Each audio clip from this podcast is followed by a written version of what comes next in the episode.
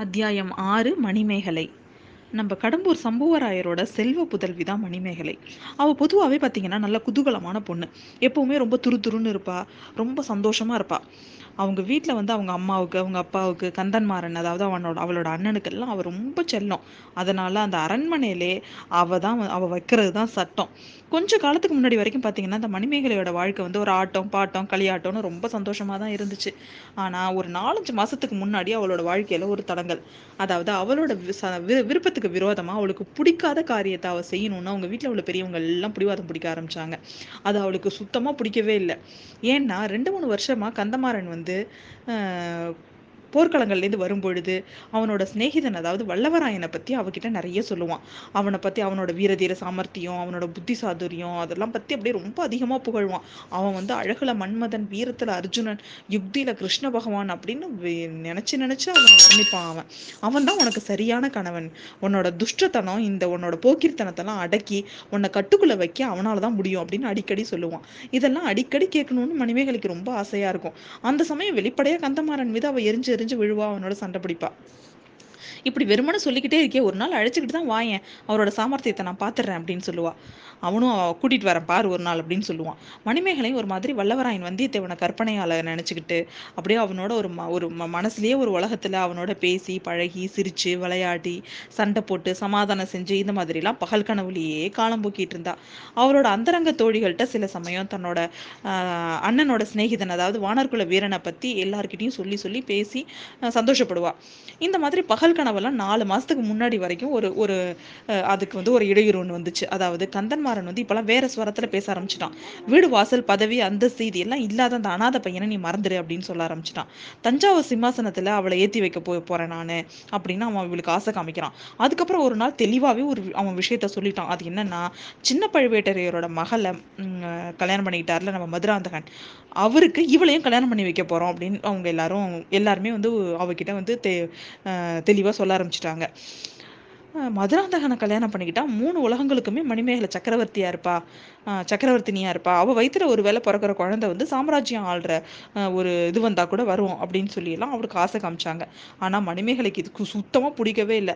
ஏன்னா வந்தியத்தேவனையே அவ வந்து கேட்டு கேட்டு வந்தியத்தேவனை பத்தி கேட்டு கேட்டு அவன் மனசு முழுக்க வந்தியத்தேவன் தான் இருந்தான். அது மட்டும் இல்லாம மதுராந்தகன் வந்து அவன் வீரம் இல்லாதவன் போர்க்களத்தையே பார்க்காதவன் நேத்து வரைக்கும் உடம்பெல்லாம் விபூதி பூசிக்கிட்டு சாமியார் மாதிரி இருந்தவன் அப்படிங்கறதெல்லாம் அவளுக்கு தெரியும். அது மட்டும் இல்லாமல் அவனுக்கு ஏற்கனவே கல்யாணமாக ஆயிருந்துச்சு. தஞ்சாவூர் அரண்மனை பெண்களை பற்றி அவளுக்கு என்ன ஒரு கருத்து அப்படின்னு பார்த்தீங்கன்னா அவங்க எல்லாரும் தனக்கு தான் நாகரிகம் தெரியும் அப்படின்னு ரொம்ப கர்வகாரிங்களாக இருப்பாங்க. மற்றவங்கள தான் அலட்சியம் செய்வாங்க அப்படின்றது தான் அவளோட கருத்து. அதெல்லாம் நினச்சிக்கிட்டு அவள் மணிமேகலைக்கு ரொம்ப எரிச்சலாக இருந்துச்சு. தஞ்சாவூர் சிம்மாசனம் என்ன? தேவா தேவலோகத்து சிம்மாசனமே கிடைக்கிறதா இருந்தால் கூட எனக்கு வேண்டவே வேண்டாம் அப்படின்னு அவளும் பிடிவாதமாக இருந்தா.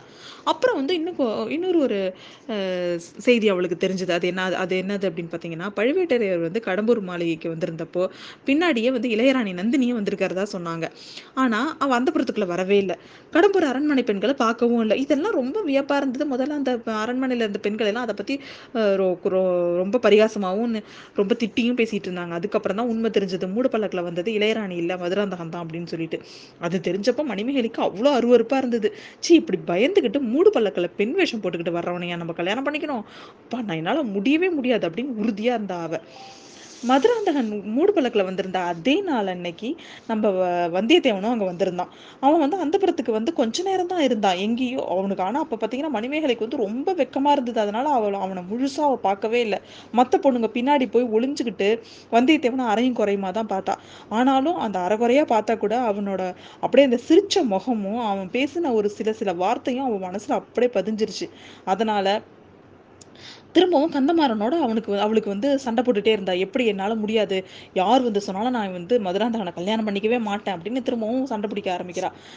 அவ இன்டைரக்டா எனக்கு வந்தியத்தேவனை தான் பிடிச்சிருக்கு அப்படிங்கிற மாதிரி அவ அவங்க அண்ணன் கிட்ட வந்து குறிப்பா வந்து உணர்த்த ஆரம்பிச்சா. கந்தமாறனுக்கு அது ரொம்ப கோபமா இருந்துச்சு. முதல்ல நல்ல விதமா அவளுக்கு சொல்லி பாக்குறான் ஆனா அது வந்து அவளுக்கு அவகிட்ட அது எடுபடவே இல்லை. அதனால அவன் வந்து அவனும் வந்து கண்ணா பின்னா திட்ட ஆரம்பிக்கிறான். வந்தியத்தேவன் வந்து என்னோட ஃப்ரெண்டு கிடையாது. அவன் என்னோட பரம விரோதி. என்னை பின்னால இருந்து முதுகுல குத்தி கொல்ல பார்த்தவன் அவன். அவனை நீ கல்யாணம் பண்ணிக்கிறதா இருந்ததுன்னா ஒன்னையும் அவனையும் சேர்த்து நான் கொண்டுடுவேன் அப்படிங்கிறான் அவன். முதல்ல வந்து அவன் அவனோட முதுகுல இருந்த கத்தி காயத்தையும் அவள்கிட்ட காமிக்கிறான். பழுவூர் இளையராணியோட சிகிச்சையால தான் நான் உயிர் பழிச்சு வந்தேன் அப்படிங்கிறதையும் அவள்கிட்ட சொல்றான். என் பேரில் ஒருவேளை உனக்கு உண்மையாகவே அன்பு இருந்துச்சுன்னா நீ வந்தியத்தேவனை மறந்துடு அப்படிங்கிற அவ அப்படிங்க சொல்கிறான் கந்தமாறன். இதை கேட்டதுக்கு அப்புறம் மணிமேகலையோட மனசு உண்மையாகவே மாறிடுச்சு. கந்தமாறன் கிட்ட அவளுக்கு ரொம்ப பிரியம். அவனை கொல்ல முயற்சி செஞ்ச பகைவனை நம்ம எப்படி கல்யாணம் பண்ணிக்கிறது? அது முடியாத காரியம் தான் அப்படின்னு அவளும் மனசை மாத்திக்கிறா. ஆனால் அதனால் வந்தியத்தேவனை அவன் மறக்க முயற்சி பண்ணுறா ஆனால் அது லேசில் முடியல அவளால். அடிக்கடி பற்றி பார்த்தீங்கன்னா அவ அவனோட அந்த சிரிச்ச முகம் அவ அவளோட மனசில் வந்து தெரிஞ்சுக்கிட்டே இருக்கும். பகல்லலாம் கனவுல வரும் ராத்திரியில் கனவுல வரும். இதெல்லாம் இதனால் பார்த்தீங்கன்னா கொஞ்சம் கொஞ்ச காலமாவே மணிமேகலை வந்து அவளோட அவளுக்கு எப்பவும் அந்த மாதிரி இருக்கு துரு துருன்னு இருக்கிறது அந்த குதூகலமா இருக்கிறது எல்லாம் இல்லாம எப்ப பார்த்தாலும் ஒரே சோகமா சோர்வாவே இருந்துட்டு இருந்தா. எல்லாரும் வீட்டுல இந்த பெரியவங்க எல்லாம் என்ன நினைச்சாங்கன்னா அவளுக்கு கல்யாண பருவம் வந்துருச்சு. அப்படி அதனாலதான் இப்படி இருக்கா அப்படின்னு எல்லாரும் நினைச்சாங்க. அவளோட கூட இருந்த தோழிகள்லாம் அவள் இப்படி இருக்கிறத பார்த்து ரொம்ப அவளை வந்து கேலி கிண்டல்லாம் பண்ண ஆரம்பிச்சு அவளை எப்படியாவது உற்சாகப்படுத்தலாம்னு அவளுக்கு விளையாட்டெல்லாம் அவளுக்கு பண்றாங்க. ஆனா அதெல்லாம் ஒன்றும் பழிக்கல. அதுக்கப்புறம் கொஞ்ச நாளா பாத்தீங்கன்னா திரும்பவும் அவளை உற்சாகமா இருந்தா. ம ஏன் அப்படின்னு பார்த்தீங்கன்னா மதுராந்தகனுக்கு அவளை கல்யாணம் பண்ணி கொடுக்குற எண்ணத்தை அவங்க அம்மா அம்மா அப்பாவும் சரி அவளோட அண்ணனும் சரி அதை வந்து விட்டுட்டாங்க அப்படின்னு அவளுக்கு அது அவளுக்கு தெரிஞ்சுது. அது மட்டும் இல்லாமல் சக்கரவர்த்தியோட மூத்த புதல்வர் அதாவது நம்ம ஆதித்த கரிகாலருக்கு மணிமேகலை கல்யாணம் பண்ணி கொடுக்கலாம்னு அவங்க ஜாடமாடையாக பேசிகிட்டு இருந்தாங்க. ஆதித்த கரிகாலனோட வீர தீர பராக்கிரமங்கள் பற்றியெல்லாம் எல்லாருக்கும் தெரியும். அவரை பற்றி தெரியாத த பெண்களோ ஆண்களோ தமிழகத்தில் யாருமே கிடையாது. அவர் ஏதோ காரணத்தினால கல்யாணம் பண்ணிக்காமலே இருக்கார் அப்படிங்கிறதும் எல்லாருக்கும் தெரியும். அப்படிப்பட்டவரை போய் நம்ம கல்யாணம் பண்ணிக்கிறதுனா எப்படி ஒரு விஷயம் அது கனவுல கூட நினைக்க முடியாத ஒரு பாக்கியம் அப்படின்னு அவன் நினைச்சுக்கிறா. எவ்வளோ பெண்கள் வந்து அவர் கல்யாணம் பண்ணிக்கணும்னு தவம் கிடக்குறாங்க அப்படின்னு நினச்சிட்டு அவளுக்கு ஒரு உற்சாகமாக ஆயிடுச்சு காந்த் காஞ்சியிலேருந்து ஆதித்த கரிகாலனும் தஞ்சாவூர்லேருந்து பெரிய பழுவேட்டரையரும் கடம்பூர் மாளிகைக்கு விருந்தாளியாக வரப்போகிற விஷயம் அவளுக்கு ரொம்பவும் பழைய மாதிரி குதூகலமாக இருந்துச்சு. இந்த தடவை பழுவேட்டரையர் வந்து தன்னோட இளையராணியையும் அழைச்சிட்டு வராரு. நந்தினி தேவி தான் தன்னோட அண்ணனோட உயிரை காப்பாற்றினாங்க அதனால் அது அது மட்டும் இல்லாமல் அவளோட அழகு குணம் அவளோட அறிவை பற்றி எல்லாம் கந்தமாறன் வந்து நிறைய மணிமேகலை மணிமேகலை கிட்ட சொல்லியிருக்கான். இதனால வந்து பார்த்தீங்கன்னா அவளுக்கு பழுவூர் அது மட்டும் இல்லாமல் பழுவூர் இளையராணி தான் இந்த கல்யாண பேச்சுக்கே காரணம் அப்படிங்கிறதையும் அவன் சொல்லியிருக்கிறான். அதனால அவள் கடம்பூர் அரண்மனையில் இருக்கிறபோது அவளை தக்கப்படி உபச உபசரிக்கிறதுல வந்து மணிமேகலை தான் முன்னாடி நிற்கணும் அப்படின்னு கந்தமாறன் சொல்லியிருந்தான். அதனால மணிமேகலையோட மனசும் அதுக்கு தகுந்த மாதிரி அவளை எப்படி வந்து நல்லபடியாக வந்து நம்ம சிநேகம் பண்ணிக்கணும் ஃப்ரெண்ட் ஆயிக்கணும் அவகிட்ட.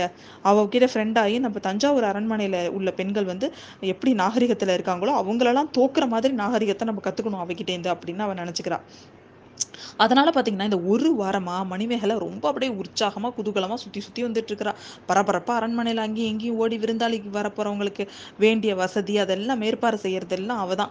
முக்கியமாக பழுவூர் இளையராணிக்காக ஒதுக்கப்பட்டிருந்த பகுதி பார்த்திங்கன்னா சகல வசதிகளையும் ஏற்படுத்தி வைக்கிறதுல அவ வந்து த- எங்க பார்த்தாலும் ஒன்றுத்தில் குறையக்கூடாது அப்படின்னு சொல்லிட்டு அவ ரொம்ப கவனமாக இருந்தா. தன்னோட அண்ணன் வேற சொல்லிட்டான். அதனால அரண்மனை பணியாளர்களை வறுத்து எடுத்துட்டா அவ. அவளோட தோழி எல்லாரையும் வதச்சு எடுத்துட்டா. இப்படி பண்ணு இதை பைய அங்கே வை இதை எடு இதை தொட அப்படின்னு போட்டு எல்லாருக்கும் ஒரே வேலை தான் பழுவூர் ராணி தங்க போற அறைக்கு மட்டும் பாத்தீங்கன்னா ஒரு பொருளை முப்பது தடவை ஒரு இடத்துல இருந்து எட்நூறு இடத்துல வைப்பா அங்க வைப்பா இங்க வைப்பா. அந்த மாதிரி வந்து ம- முப்பது தடவை வைக்க சொல்லி எல்லாரையும் ரொம்ப கஷ்டப்படுத்திட்டு கிடந்தா அவ. இந்த இளவரசர் ஆதித்த கரிகாலர் வந்து தன்னோட சிநேகிதரோட வந்து தங்க போறாரு அப்படின்னு சொல்லிட்டு அந்த அறையையும் அடிக்கடி போய் பார்த்துட்டு வந்தா அவ. யாரோ பார்த்திபேந்திரன் அப்படிங்கிறவரும் அவரோட வரப்போறாராம். அவர் எப்படிப்பட்டவரோ தெரியல. இந்த காலத்துல யார் எந்த மாதிரி மாறுவாங்கன்னே தெரியாது. தன்னோட அண்ணனோட ஃப்ரெண்டா இருந்த அந்த வந்தியத்தேவன் கூட தான் வந்து இந்த ஆதித்த கரிகாலரை சேர்ந்தவன் அவனும் இப்ப சிநேகித துரிய துரோகியாக மாறிட்டான். அதே மாதிரி இவனும் மாறிட்டானா என்ன பண்றது அப்படின்னு கூட அவளுக்கு தோணுச்சு.